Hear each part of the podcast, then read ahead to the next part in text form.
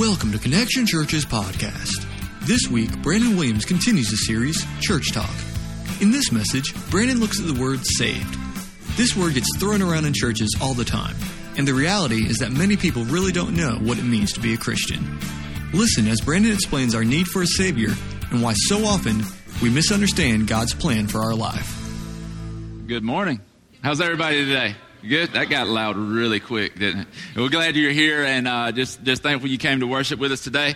Um, we're going to continue in this church talk series. We got two more weeks, this week and next week. This week we're looking at the word saved. Um, if you have your Bibles, you can turn to Romans chapter five. But we, we so often hear people talk about being saved, right? And and it's something constantly you hear about. Well, uh, Daniel got saved, or Jim got saved, or Susie got saved. And, and I wonder sometimes if people really know what that means, or if they think, well, like they got saved from a bear, um, uh, you know, drowning. What, what was it that they got saved from? And so we're going to look at that today and, and a little bit about what being saved is. So if you have your Bibles, Romans chapter 5, we're going to read verses 8 through 10. Romans 5, 8. It says, But God demonstrated his own love for us in this while we were still sinners, Christ died for us. Since we have now been justified by his blood, how much more shall we be saved from God's wrath through him? For if, when we were God's enemies, we were reconciled to him through the death of his Son, how much more, having been reconciled, shall we be saved through his life? Let's pray. God, I thank you this morning um, for your love and your grace, your mercy.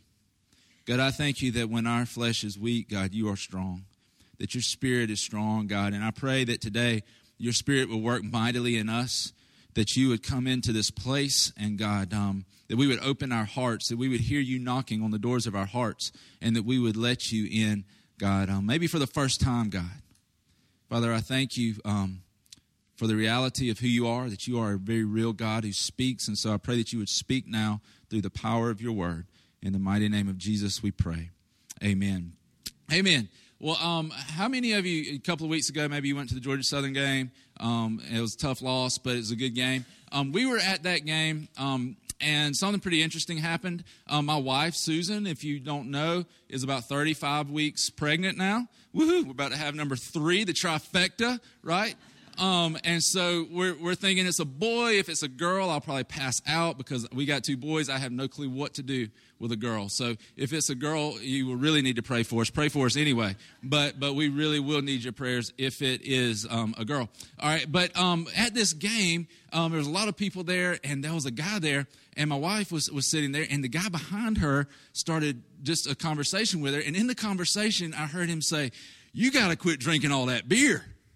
And talking about her belly because she's 35. I mean, she's showing, right? And he's like, You got to quit drinking all that beer. Ha, ha, ha. I was like, Uh uh-uh. uh I was like, I know that didn't just happen because, see, I've lived with Susan through this pregnancy, and it wasn't me he was going to have to deal with, it was her. And, you know, when a woman is pregnant and her belly is starting to show, you don't talk about that, right? And most of them don't even like the whole rubbing thing going on there because you're like, Oh, look at it, it's so pretty. And to her, she's like, I look like, you know, I'm swollen, you know? And, but this guy's there, and I'm like, man, this is going to be so great. I'm going to turn around and watch this happen because I thought, man, she is about to. The, the two best hits all night were going to be her hitting this guy and this guy hitting the ground because I knew it was coming. I was like, he is, she is, he, she is just about to wear him out. And um, and I was sitting there looking at it, watching it happen, and then she just turned around and looked at me and kind of went, eh. you know, that little, kind of that little fake smile kind of thing. And I was like, who was that? She's like, I have no idea.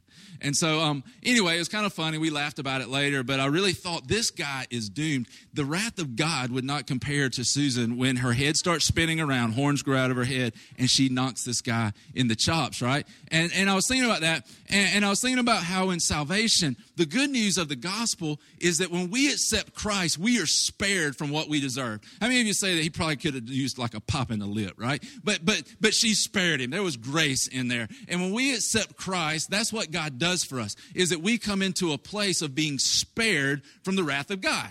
And see, a lot of times churches go to one side or another. I find not too many churches want to be balanced in, in, in, in what they teach and everything. So there's usually this, this um, deal where either wrath is never talked about and, and judgment is never talked about because it's uncomfortable and, and unpleasant, or it's the other side, and every week it's like a bunch of filthy sinners are going to hell, you know. and uh, turn or burn, that whole kind of thing, right? And so, eh, but but wrath and judgment is a very real thing. And the good news of the gospel is for those who've accepted Christ, we are in Him. We are not appointed to wrath. That's what the Bible says. It's very clear. So we have been saved from the wrath of God. I want to give you this definition of what it means um, to be saved. This is, again, this is the definition I came up with just from studying. So if you want to write it down, maybe good. If you don't like it, then make up your own definition. All right, definition of saved. It means to be spared from God's judgment and wrath because you're trusting in the past, present, and future work of Jesus. Is spared from God's judgment and wrath because you're trusting in the past, present, and future work of Jesus. See, here's the good thing about salvation when you come into Christ, you come into a place where, and this is the part we really we love this because it says what that our sin has been taken away that our sin is as far as the east is from the west, that we have been forgiven of our sin, not only forgiven, but we've been justified, so that it means that we, it's like we have never sinned before. So that our slate is clean and we are made right in the eyes of a righteous God. And so we come to this place where our past is taken care of. But you know, the cool thing about God is that our present is also taken care of. The good news is you don't have to wait till eternity to experience God. You can experience God now. You can know Him now. You can have the life of God, and we should have the life of God now. Even in the midst of the circumstances you're living in, even in the midst of the things you're going to, through, you can have the life of God now. That's good, right? I'm glad you're excited about that. Um, but we we see this; it is very real that we can have the life of God now. The other side of it is we can we have salvation in the future. There is coming a time, according to Revelation 21, that every tear will be wiped away. How awesome will that be? No more tears, that, that, that pain will cease, that you and I will, will, will be in the presence of a very real and awesome God, that, that, that um, everything that is old will pass away. And, and, and behold, he says, I make all things new. And that's the promise of the future. So there's a, a past, a present, and a future um, in our salvation. And so it's a continual thing. And it's good and it's great and we love it. But here's the thing that, that, that I really want to talk about today. I believe that for a lot of us, um, and, and, in a lot of churches, and in this church, there is a misconception of what salvation um, is about. There's a misunderstanding of what salvation is. And I believe it is because the church has tried to water it down so much that it will become palatable, not realizing that there is something on the inside of every one of us that desires to hear the truth, even though it may be painful. There is something in the pit of, of uh, in the core of our being that says, I need to know the truth. And I believe that by the church having shied away from telling people the truth, that we've actually hindered people from coming into the kingdom of God because we've tried to water it down and make it more palatable. See, I believe this. I believe that some people today don't really know if they came to salvation because they met God or because they felt guilty. And so they were here one day, they did something on a Saturday night. They were in a church one day, they were at a meeting one day, and some guy gets up and talks about, you know, you need to repent, you need to come back to Christ. They did something bad the night before, and so out of guilt, they say, Yeah, I, I want that. Or, or maybe they, they, you try to make a deal with God. Anybody ever try to do that? Oh God, I will live for you if you will help me get my bill paid. I promise, God, I will, everything I have is yours, oh God, if you will help me get my bill paid. Or how about this one? Oh God, if you will help me pass this test, I will give, I give my life to you. And, and the preacher says, if you'll bow your head and close your eyes, then what I'm going to do is ask you a question. You don't know Jesus Christ as your Lord and Savior. And today you want to know him. And you're like, oh God, if I can just, I'll pass that test, God. If, so you raise your hand. I mean, we come to this in a whole lot of different ways, and I think it's led to a lot of confusion about salvation because you come to this place where you close your eyes, you bow your head, you raise your hand. We try to make it as comfortable as we possibly can for everybody, and then you raise your hand, you walk out the door, nothing's ever different. Right? Does it make sense that we could come into contact and encounter a real, living, holy God and not be changed? Absolutely not. It does not make sense. And so we need to realize that, that if we just said a prayer, and you hear me say this like if we said a prayer and nothing else happened, we need to revisit that. We need to ask some tough questions. And, and I want to tell you, um, when I was, I guess I'd been living for God maybe two years. Um, Susan and I were living in the same house we live in now, and there was a, a knock on the door one night. And I went to the door, and there was this guy with the, one of these tracts in his hand, right? And I just happened to look down and I could see like flames on it. And I was like, oh, what's he, what's he talking to me? I was like, oh gosh, you know, I, I realized what I was in for at that point, right?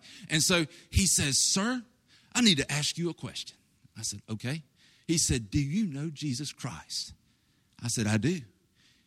That wasn't good enough. You ever seen people like that that it just isn't good enough, right? That ain't enough. And so he's like, but do you really know him? I was like, I really know him. But do you know that you know? I said, I know that I know. He said, but do you know that you know that you know that you? I was like, how long? Are, this is like, I know to infinity. Okay, are we done? And and he was saying, he said, then he hands me the tract and he's like, because if you don't know, brother, there is coming a day when the wrath of God is, and he doesn't say God, it's like not God, it's like God. The wrath of God is going to fall. You know, and he's like, and you will be in the flames of, I'm like, I'm like, dude, if you don't get off my porch, we're going to have some major issues. Because I've been saved for a little, I haven't been saved that long. And so I, you know, I can get away with this because, you know, I'm a new Christian kind of thing, right? I could hit him and be like, God, I'm sorry. Yeah, you still got to work on me, right? Um, but that's what I felt like in my spirit. I was like, gosh, I just want to just suck this guy because he's just kept on and on and on. But you know, the cool thing about it, and it was kind of good for me when I got away from him, I was like, you know, he couldn't make me doubt my salvation. He couldn't make me doubt the fact that I had met Christ. But here's the thing I see in church all the time is so many people live in this turmoil of do I really have I really received salvation? Am I really saved? But here's the thing that I, that I would challenge you with. If if I came up to you and and I said, "Listen," and you're married, and, and I walked up to you and I said, "Have you met your wife?" You wouldn't sit there and go, "Hmm. Well, I think so."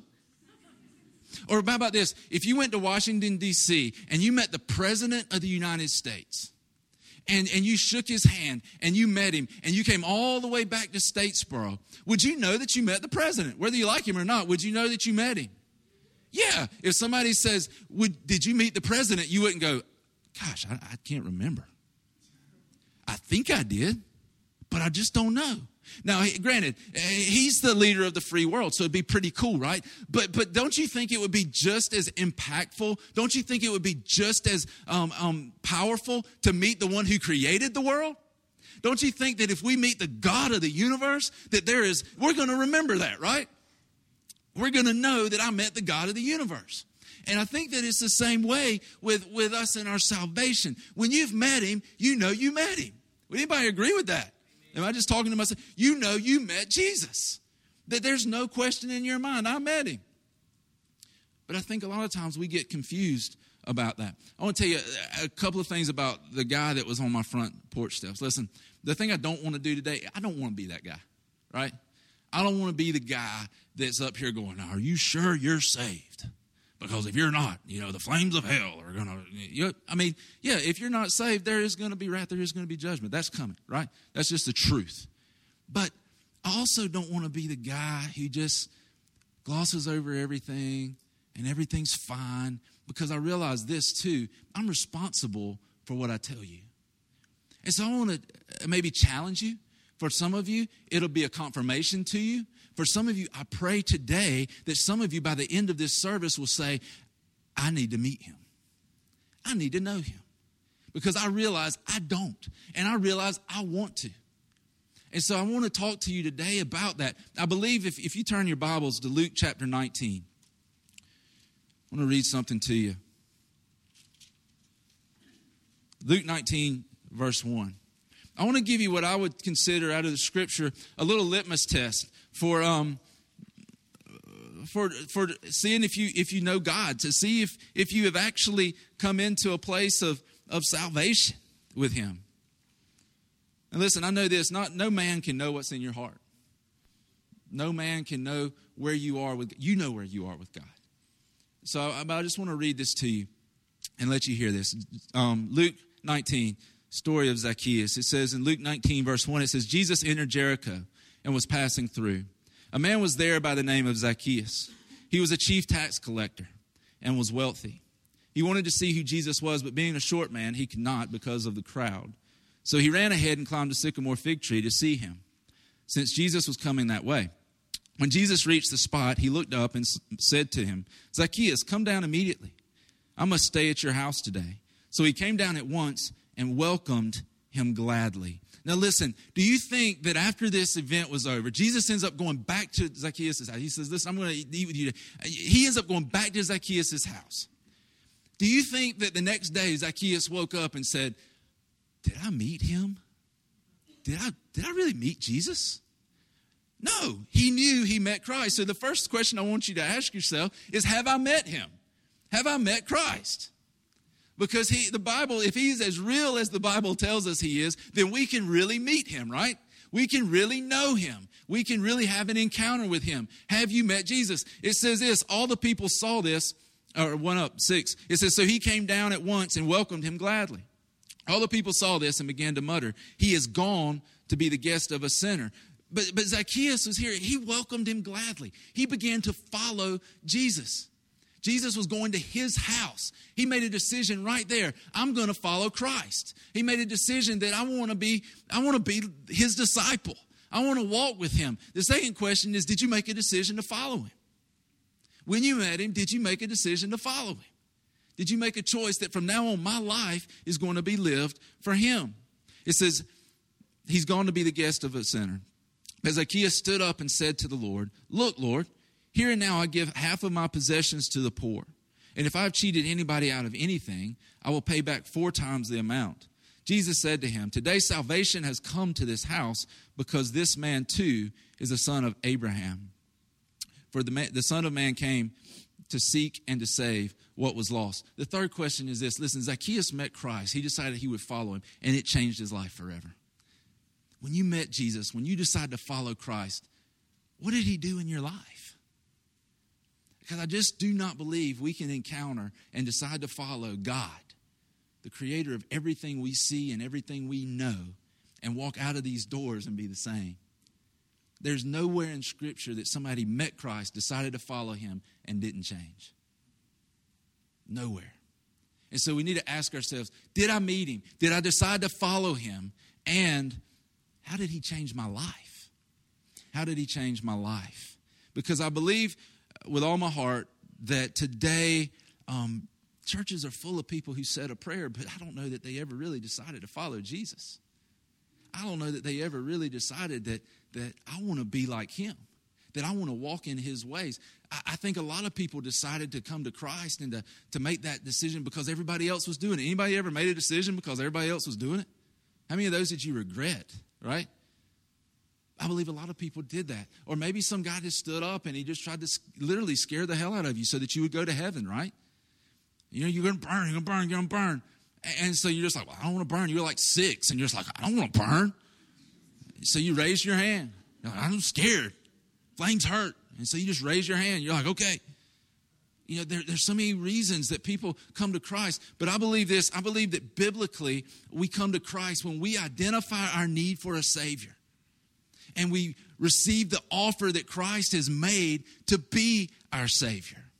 And then when we give him our screwed up, jacked up, messed up life, he gives us righteousness and pours the Holy Spirit into us so that we get changed. It's, it's the regeneration of our life. It's the regeneration of our heart that comes by the work of the Holy Spirit so that, so that we change and we become different. And then we follow him and, and we're shaped and we're, we're, we're different than we've ever been before because he's made us new. He's changed our heart. Our heart begins to beat like his heart. And we become a new creation, as the Bible says. The old is gone, the new has come because of what Jesus did in our life. Can we say today that we have met Christ, that we decided to follow him, and that he changed our life? I'm talking about being perfect. Nobody in here is perfect. I'm talking about that as you've walked and you followed Jesus, that your life has changed, that He's made a difference in you, a difference in your life. First John 1 6 says that, um, that if we claim to be in Him, then we will walk as Jesus walked. That we will begin to walk in the manner that Jesus walked. Um, I believe that it's because we begin to identify ourselves with Him. How many of you have ever had a friend and you hung around them and, and they begin to shape the way you acted and the way you talked, right? I guarantee you, everybody in here, there's somebody you've been around. It may be a boss, it may be a coworker, it may be a best friend. It, you, you begin to act like they act, right? Um, I remember Date one time, he came home from school, um, a seven year old, and he walked in the door, and I was like, hey man, you want to throw the baseball? And he's like, yeah, dude, let's throw it. It's like, dude? It's like, yeah, dude. I was like, boy, you better reckon I will slap your taste out of your mouth, boy. Don't you talk to your daddy like that, you know? And and and then one day he he did something. We were we were playing ball. He hit a ball real really well or something. And I I, I said, um, wow, man, that was great. That was awesome. You know, you really whacked that one. And then he looks at me. He's like, whack, daddy? Seriously? It's like, what? You're seven. But he had heard his friends at school, you know, they're talking like that. And I'm like, where did he get this? He didn't hear me say that. You know, where did he get this kind of stuff? Just thankful that's like the worst thing, you know. And he didn't come home saying some other stuff. But but your friends, they, they begin to change the way you act. They begin to change the way you think. They begin to change um, who you are. Does it not make sense that if we walk with Christ, that we begin to take on the attributes and the way Christ lives? Does it not make sense that if our friends have that kind of influence and power, that Jesus, the, the, the, the Son of God, God Himself, the Holy Spirit, would come and begin to change our lives? Yes, it makes perfect sense. It only makes sense that if we hang out with Him, we're going to be changed. And when we begin to identify ourselves with Him, then we start to be changed. Look at Mark chapter 1. I was reading this this week, and a couple of things jumped out at me. And this is where we'll kind of spend the bulk of our time and take the, the rest of um, our thoughts from.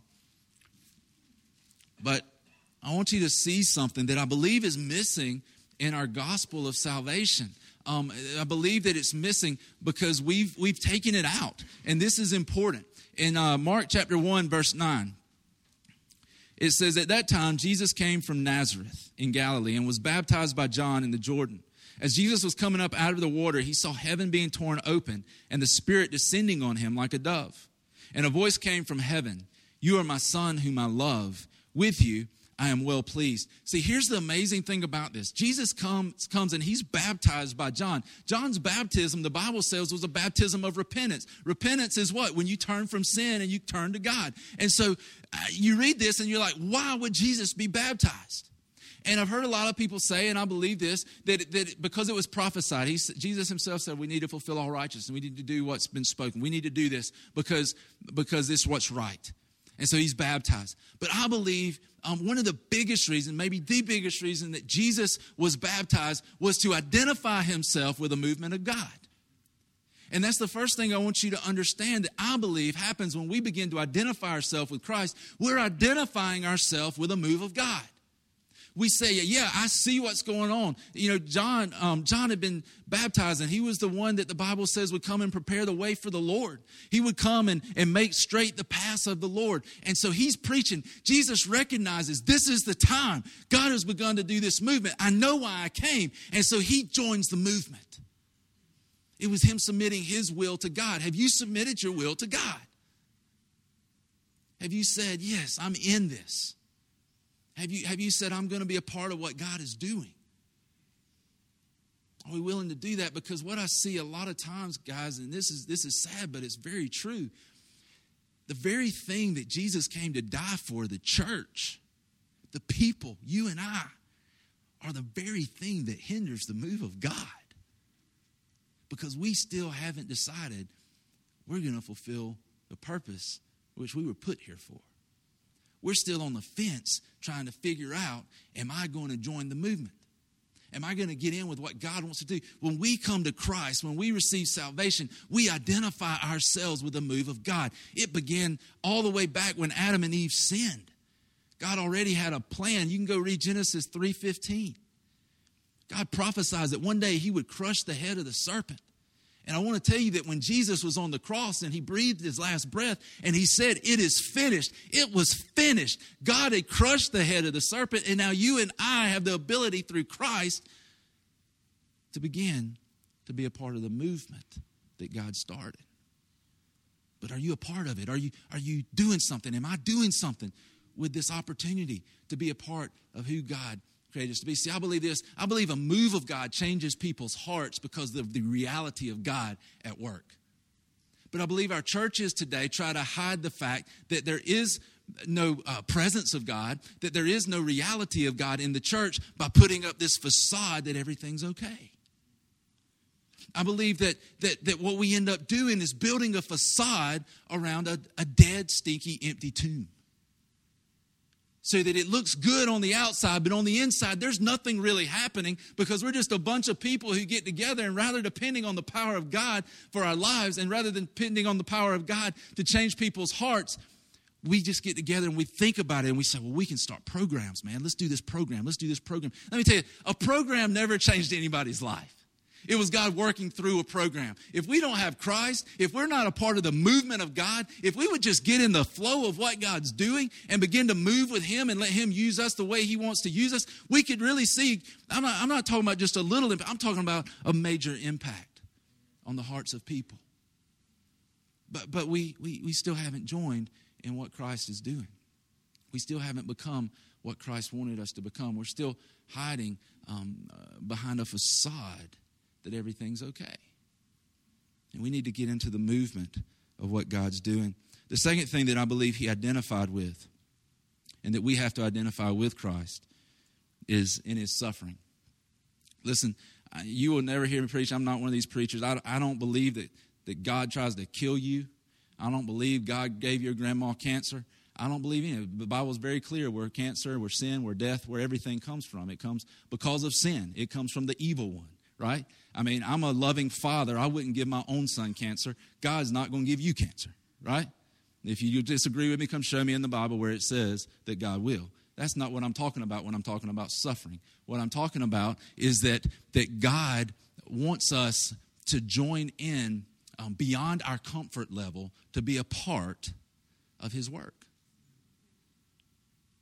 See, here's the problem. We have we, we, we, we do this even with altar calls. I do this even with altar calls for people to get saved. Bow your head, close your eyes. Now, if, if you want to receive Jesus today, then, then, then I'm going to just say, um, say a prayer. If you pray that prayer, and then I want you to raise your hand. We do this, right? And I'm not invalidating anybody's salvation. If that's how you got saved, praise God. I'm all for it. We do that here sometimes, just depending on how God leads. I'm all for that. But the thing that I realize in that is even from the beginning, we're trying to make it as comfortable for people as we can. Right? Close your eyes, bow your head, because God forbid somebody wants to know that you want to become a Christian in a church. What's up with that? You know, so everybody, and then they're always like they're scratching their ear. You know, their hands right here. I mean, come on. We got to be a little bit bold about that, right? Making a decision that I want, but we're so concerned about comfort. Again, we water it down because we don't want it to be something that challenges people. We want to ease them into it. And then we want to start talking to them about, well, you need to be crucified with Christ. Huh? They didn't say that when I was praying that prayer. What are you talking about? Because we come into this place where we just try to make it so comfortable for people. We just try to make it all about um, easing them in, all about just comfort. And, and I just believe this I believe that if you meet the King of Kings, you meet the Lord of Lords, you meet Jesus Christ, you meet God, that it doesn't matter who's around. It doesn't matter. You I'm surprised that when we meet him, we don't just like just blow up. I mean, you're meeting God. And but but we say, well, just bow your head, close your eyes, raise your hand. And then we're like, and, and nobody's looking. You're like, you know, because you, you, always want to peek and be like, who's, who's raising their hand? And, but then the, the, the, the, preacher, he, he like catches your eyes. You're like, oh, God, that guy said I'd burn in hell. Oh, man, dang. You know, so you get saved again. but we try to make it so comfortable. We try to make it so easy. And, and the only problem with that line of thinking, the only problem with all of that is this that's not in the Bible. A comfortable, nice lifestyle is not in the Bible. And when you come to know Christ, you no longer have the option of just living comfortable. No more. Let me tell you about this. And this is not to pat me. Listen, I got issues, people. Okay? I'm just going to, I got it. Ask my wife. I got issues. Ask my son. I got, so nothing I say is to say, well, I'm, he's righteous. No, I need Jesus as much as you do. But here's the deal every Sunday morning, I am so nervous about coming to talk to you, I can hardly sit still. In fact, probably about 30 to 45 minutes before the service, I can't even sit down and look at a piece of paper anymore because I'm up like this. I'm like, oh man, they're going to be looking at me and I don't know what I'm going to say. And some of them look mean and some of them don't laugh at my jokes. And sometimes I say stuff that I feel stupid. And, and sometimes it's so bad. When I do a wedding or a funeral, Oh my God, you can ask Susan. I get so uptight about it because a wedding and a funeral, man, you think about it, you get one shot at that thing. See, at least with you guys, some of you, I'll get another chance next week. But it's not like you can be in the middle of a funeral and be like, okay, guys, hold up. Can we start this over? I'm having a bad day. You think we could put it off to them? You can't do that. Or a wedding, the bride will kill you. she will kill you. And don't even think she won't. I remember I did some friends of mine's wedding, and, and I was like, man, know, she will kill me. If I mess this up, she's been thinking about this day since she was two if I screw this up, she is going to kill me. And so it's true. I mean, and, and, and, but I get so nervous. There's some times where I'll leave here, man. I feel like I had the flu, man. I mean, because I get so I'm just I, I want to, you know, I want people to hear about God. I want to make the mystery plain. I want people to understand who Christ is, and, and I get so worked up. And maybe it's a lack of faith. Maybe I'm not trusting in God. I don't know what it is. But but sometimes I leave and I'm like, my gosh. And the other day I was thinking, I was like, can I do this forever? It's like, geez. Can I, how many times can I feel like this before I just like check out? You know, or am I going to end up in Milledgeville, like in a room, like running into walls and stuff? I mean, what's going to happen? And and and so I'm like, you know, but here's the thing: I know I gotta preach. Is me being uncomfortable is not is is not an option to stop spreading the word of God.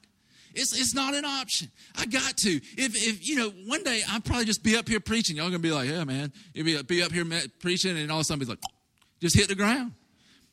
But that's what I'm called to do. But see, we would rather put our comfort ahead of our calling.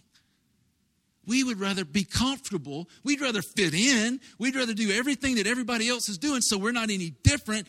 And, and that's just messed up. That's just messed up. Listen to this. I got a hold of this this week offline. I thought it was so cool. Gave me gave me chill bumps the first time I read it. Which that's not like a sign you got saved either. Is chill bumps like people are like, oh, I had chill bumps. I'm like, we had the air down too low. I don't know. Um, listen to this. These are probably 13 of the people who were the closest to Christ when he walked the face of the earth. Um, men of great faith. All right. Um, it says here Matthew he suffered martyrdom in Ethiopia. He was he died from a sword wound. Okay, Mark, the Mark in the Bible right there, um, dragged to death by horses through the streets because of his faith in Christ. Luke, hanged because of his tremendous preaching. John, the beloved son, the beloved of God, right? Um, we, we all know about John. He he's um, in there too. Um, he was boiled alive. The crazy thing is, he didn't die. He didn't die. And then they put him on the island of Patmos, where he ended up dying. The only one of these that did not die, martyr's death. Listen to this Peter, crucified upside down. Tradition says that it was because he did not feel he was worthy to die the same death that Christ died. James, thrown down 100 feet from the pinnacle of a temple and lived. After he lived, he was beaten to death with a club. Now, I don't know about you, but I get thrown off the top of a building and I fall 100 feet and I'm not dead. It, you better believe what you say you believe if you don't get up and go, okay, guys, that's good. You know what I'm saying? I'm done. I'm good. But they ended up beating him to death. James, the son of Zebedee. I don't know if that's how you say it. Just pretend it is because you don't know either.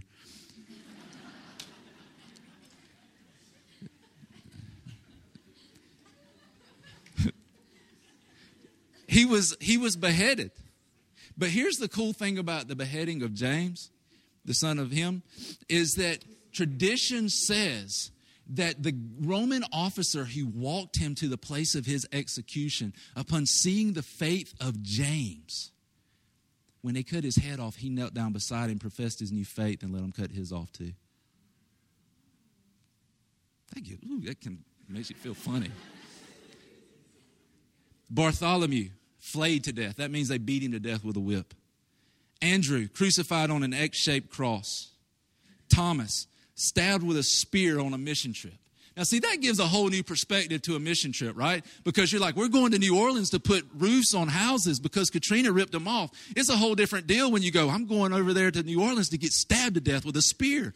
How many people are signing up for that one? Right? Jude killed with arrows because he refused to deny his faith. Matthias stoned and then beheaded. Paul spent many years in prison before being beheaded. You know what's incredible about Paul? He spent all those years in prison, and yet you read his letters, and how much joy does he have? How many of y'all think we might be missing something? I do. Because we can't get, we can't have joy just because we got to get up and go to work in the morning, right? Or we got to go to school in the morning. We can't have joy because we got to study for a test. Paul's in chains, knowing he's probably about to lose his life, and he's like, Rejoice, brothers. Again, I say rejoice. And we're like, I can't rejoice. Why not? I got to go to work. Be glad you got a job. And so, what's, I mean, something's missing. And here's the awesome thing about this, guys. Think about this. These men, these, many of these men were the ones who scattered when Jesus was crucified. They, they left. Is it not an incredible testimony to the reality of God that these are the men who were willing to die for Jesus? that something happened, that they saw something, that there was something there that was so real that they were willing not to flee, but to come back and to preach the word, knowing that they were going to die? I can go ahead and tell you when the first one got his head cut off, if it wasn't real, I would have been like, okay, tricks up, I'm out. I wouldn't have hung around. But the reality of it is that Jesus did die. He did get buried. He did come out of the tomb. He is alive today. And that because of that, you and I can have life. But the amazing thing is that these men were willing to go to the, their death because they met Jesus, because they decided to follow him, and because he changed their hearts and their lives. And you and I can't tell people what Jesus did in their hearts. And I have to wonder is it because he's never done anything? Because we haven't offered them to him because he has knocked on the door of our heart time and time again, and we have rejected his offer. And maybe we prayed a prayer, but nothing happened. I'm not talking about the heavens opening. I'm not talking about the, the, the sky parting and, and angels. Oh, I don't think your if your salvation is like that, it's a lot different than mine, okay? I'm talking about something that happens deep inside of you that begins to work itself out of you. Have we experienced that? Has that happened? The last thing, we're not the last thing, sorry, I gave you false hope. The third thing is this we have to identify with his death. How many of you have ever had something that you thought was the best it could possibly be, or you loved it. it might, you might have known there was something better, but you loved it. Maybe it was your cell phone. You had this cell phone and you loved your cell phone until you found something better. You saw your friends and you were like, "Ooh, I got to get that cell phone." You know, and, and you had the iPhone, and then you saw another phone, and you're like, I got to get that phone. And then, or you had a Blackberry, and then you saw the iPhone. You got, oh, I got to have an iPhone. Anybody like that? How about a car? You had you liked your car until you rode in your friend's car, and then you hated your friends because they had more money than you, and you couldn't have their car or maybe your house and you had your house and, and, and, and you loved your house but then you went to your friend's house and their house was really more cool than your house and so you wanted their house. And then some of you had a boyfriend and you liked your boyfriend. I'm just kidding about that one. But some of y'all are like yeah man i, do, I know exactly some of the girls they're like now i get it you know? And so but the reality of it is, we're all about things that, that, that we like and we enjoy, and then we see something better and we got to have it. Um, listen to this in Philippians chapter 3. This is really, really cool. Philippians 3. All right, I'm going to get there in a minute. Wrong one. There it is. I want to read to you a little bit more than I read at 9 o'clock. I'm going to start in verse 7. And I know I threw the computer guys off. Sorry about that. Just, y'all forgive me. Deal with it. All right. Um, verse 7. But whatever, this is Paul speaking of writing, by the way, while he was in prison. Philippians 3, verse 7. But whatever was to my profit, I now consider loss for the sake of Christ. What is more, I consider everything a loss compared to the surpassing greatness of knowing Christ, Jesus my Lord, for whose sake I have lost all things. Now listen to this. I consider them rubbish, that I may gain Christ and be found in him not having a righteousness of my own that comes from the law, but that which is through faith in Christ. The righteousness that comes from God and is by faith. Listen to this. I want to know Christ and the power of his resurrection. We like that part. But then it says, and the fellowship of sharing in his sufferings. That's what we just talked about. Becoming like him in his death. And so somehow to attain to the resurrection from the dead. Now listen to this. Sometimes things come along that are so much better than the thing you've had before that you have to leave what was what was okay to go after what's better. This is what Paul's talking about. He says, Listen, I consider all those other things of my previous life to be rubbish. Translation, that word literally means dung, poo, right? That's what it means. I'm just telling you what the scripture it means. It means dung, it means poo. He's saying, My old life compared to the riches of what I have in Christ is poo. It's dung. I, I, I, can't even tell you how my, my, my new life compares to that old life of mine. And see, here's what's crazy. If you're out at Mill Creek and you're walking around the park, and people like to walk their dogs, and you, if you walk your dog, you need to clean up after your dog. That's all I'm going to say. Because I'm out there running. It's like running through a landmine. I'm like this right here. But you know what I don't do? I don't stop and pick it up and go, look what I found. Check this out. Why would we pick up our old life? It's dung. And if we've met God and He's given us a new life, why would we pick up an old life that is worthless, that is nothing? I believe that some of us live in this cycle of dealing with issues over and over and over again because we still haven't died. I'm not talking about a physical death. I'm talking about where you die to your own desires so that you can fulfill the desires of God. Christ had to identify with his death. He knew he was going to die, but it was worth him dying because he loved you. Christ was willing to die for you. These men, these great men of faith, and we call them great men of faith. We need some great men of faith today that meet the risen Savior and begin to live a life that's honoring to him. And we come to this place where we always want to pick up what was old and just bring it on. Some of y'all are like, like walking around and you got this dead man attached to your back. And see, the reason we do that, the reason we have to make the same decision do I do this today or do I live for God today or do I live for God? Do I not? What do I do? What do I do? What do I do? Is because we've never died to ourselves, to our own will. Paul said this in Galatians 2:20. He says, I've been crucified with Christ. I no longer live, but Christ lives in me. Who are you living for? I have to ask myself, who am I living for? Am I living for God or am I living for me? Have I died to myself? Why, why am I dragging a dead man around with me? I need to let that go. I need to begin to live in the newness of life that Christ offers and begin to have what Christ wants me to have. Because, see, here's the deal. We get caught up in this comfort thing. We get up caught, caught up in this thing that, that, that we want to be, um, do or, or, or, do all that we want to do, um, not be exactly what Christ uh, died for us to be. We want to live for ourselves, not for God. But let me ask you this question How many of you would say that you want the children of this church, you want the children um, of, of, the families in this church, the children um, out in the community, to, to just, if they could fulfill the, um, the mission statement of this church for our children, which is um, learning to love and living for God? How many of you think that'd be awesome? That we want these children, see, some of y'all don't raise your hand for nothing. It does, and I told this first service, it does not make you Pentecostal if you raise your hand and ask a question, okay? It's not like, you know, we're not going to come out and slam you and, you know, just push you down, nothing like that. But, but come on, how many of you would say you want the kids to be living for God? Yes. But how many of us are willing to do what it takes so that we see the kids living for God? How many of us are, are, are, are willing to help in children's church? Over at Connection Kids. How many of us are willing to pour into our own children so that they become spiritually mature, so that they come to know Christ? Are we willing to do that? Because if we're not, then we really don't believe what we say we believe.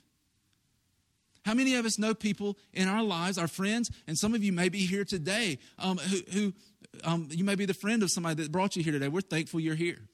How many of you have friends? How many of you know people that, um, that they need to know Jesus? We all do. I mean, I'll raise my hand for you, okay? This is like me raising my hand for you. You all do.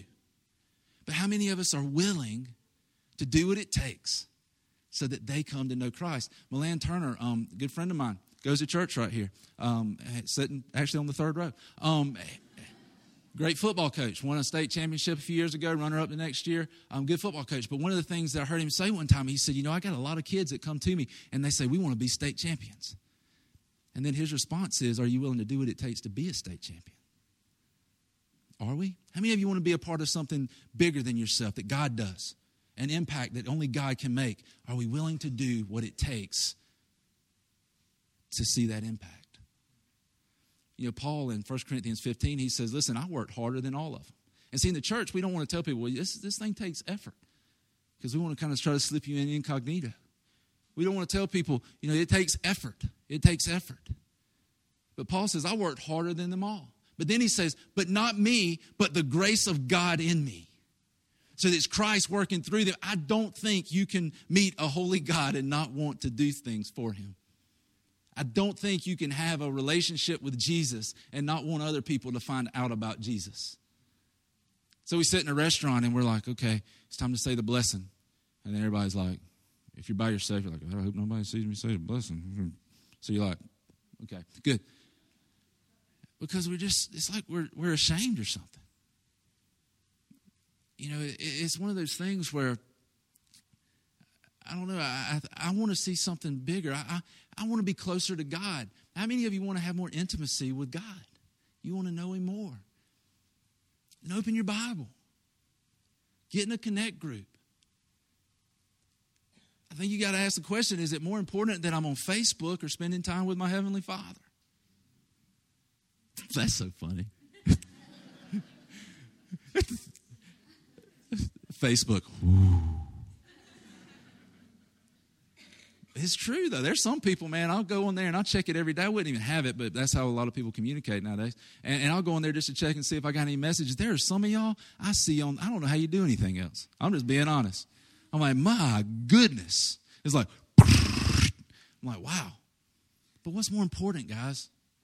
I mean, I only got my own issues. There's other things I'd rather be doing a lot of times. And, and it's like, well, pick up my Bible, pray.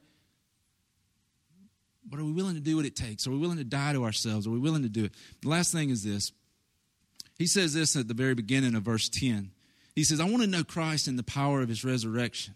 I want to know Christ in the power of his resurrection. See, here's the here's the good thing about it. We can have this victory. Now we can know the power of his resurrection right now.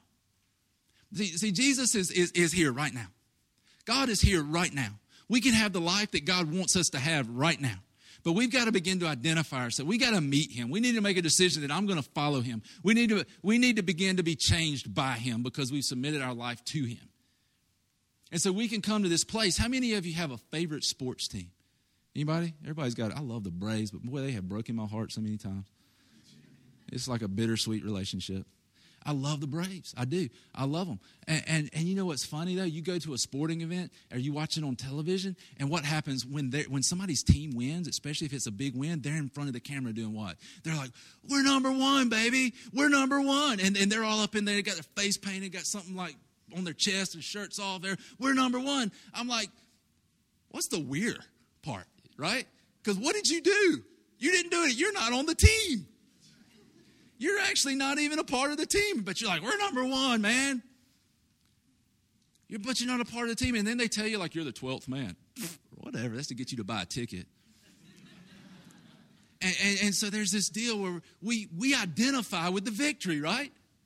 But we can do the same thing with Christ. If you're in Christ, you've received Jesus as your Savior. You have, you have made a decision that you met Him and you made a decision, I want to follow Him. And, you, you're being, man, He is doing a work in your heart. Then there comes this place where you begin to have life. It's a life that's different than anything anybody else can offer you. Eh, listen, can I tell you this? In a perfect place where all your problems went away, without God, you still wouldn't be happy. But then here's Paul in a prison cell who's got more joy than most of you, but probably everybody in this room combined. Why? Because he had a living relationship with a living God who had changed his heart, and he knew that the best was yet to come. And I'll tell you this right now no matter where you are today, the best is yet to come if you are in Christ. And you can identify with his victory over sin and over death.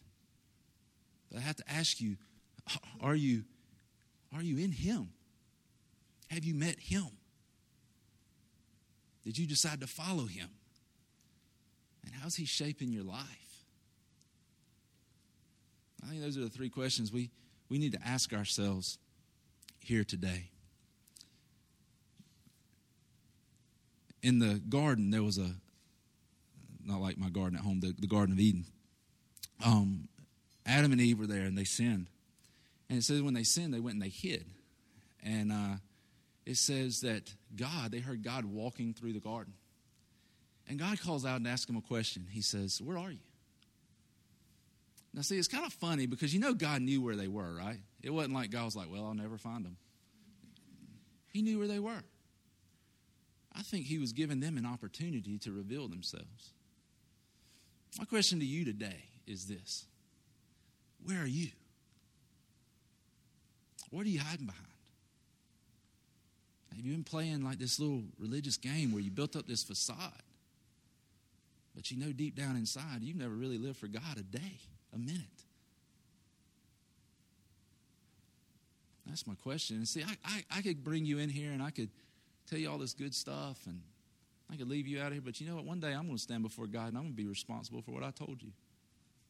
And I want you to know the truth because we love you. We, we want to tell you the truth because we want you to be there too. But where are you today?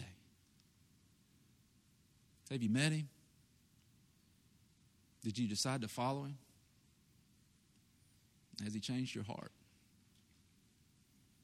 So I believe very much that those are the things that happen when we come into a saving relationship with Jesus Christ. Let's pray.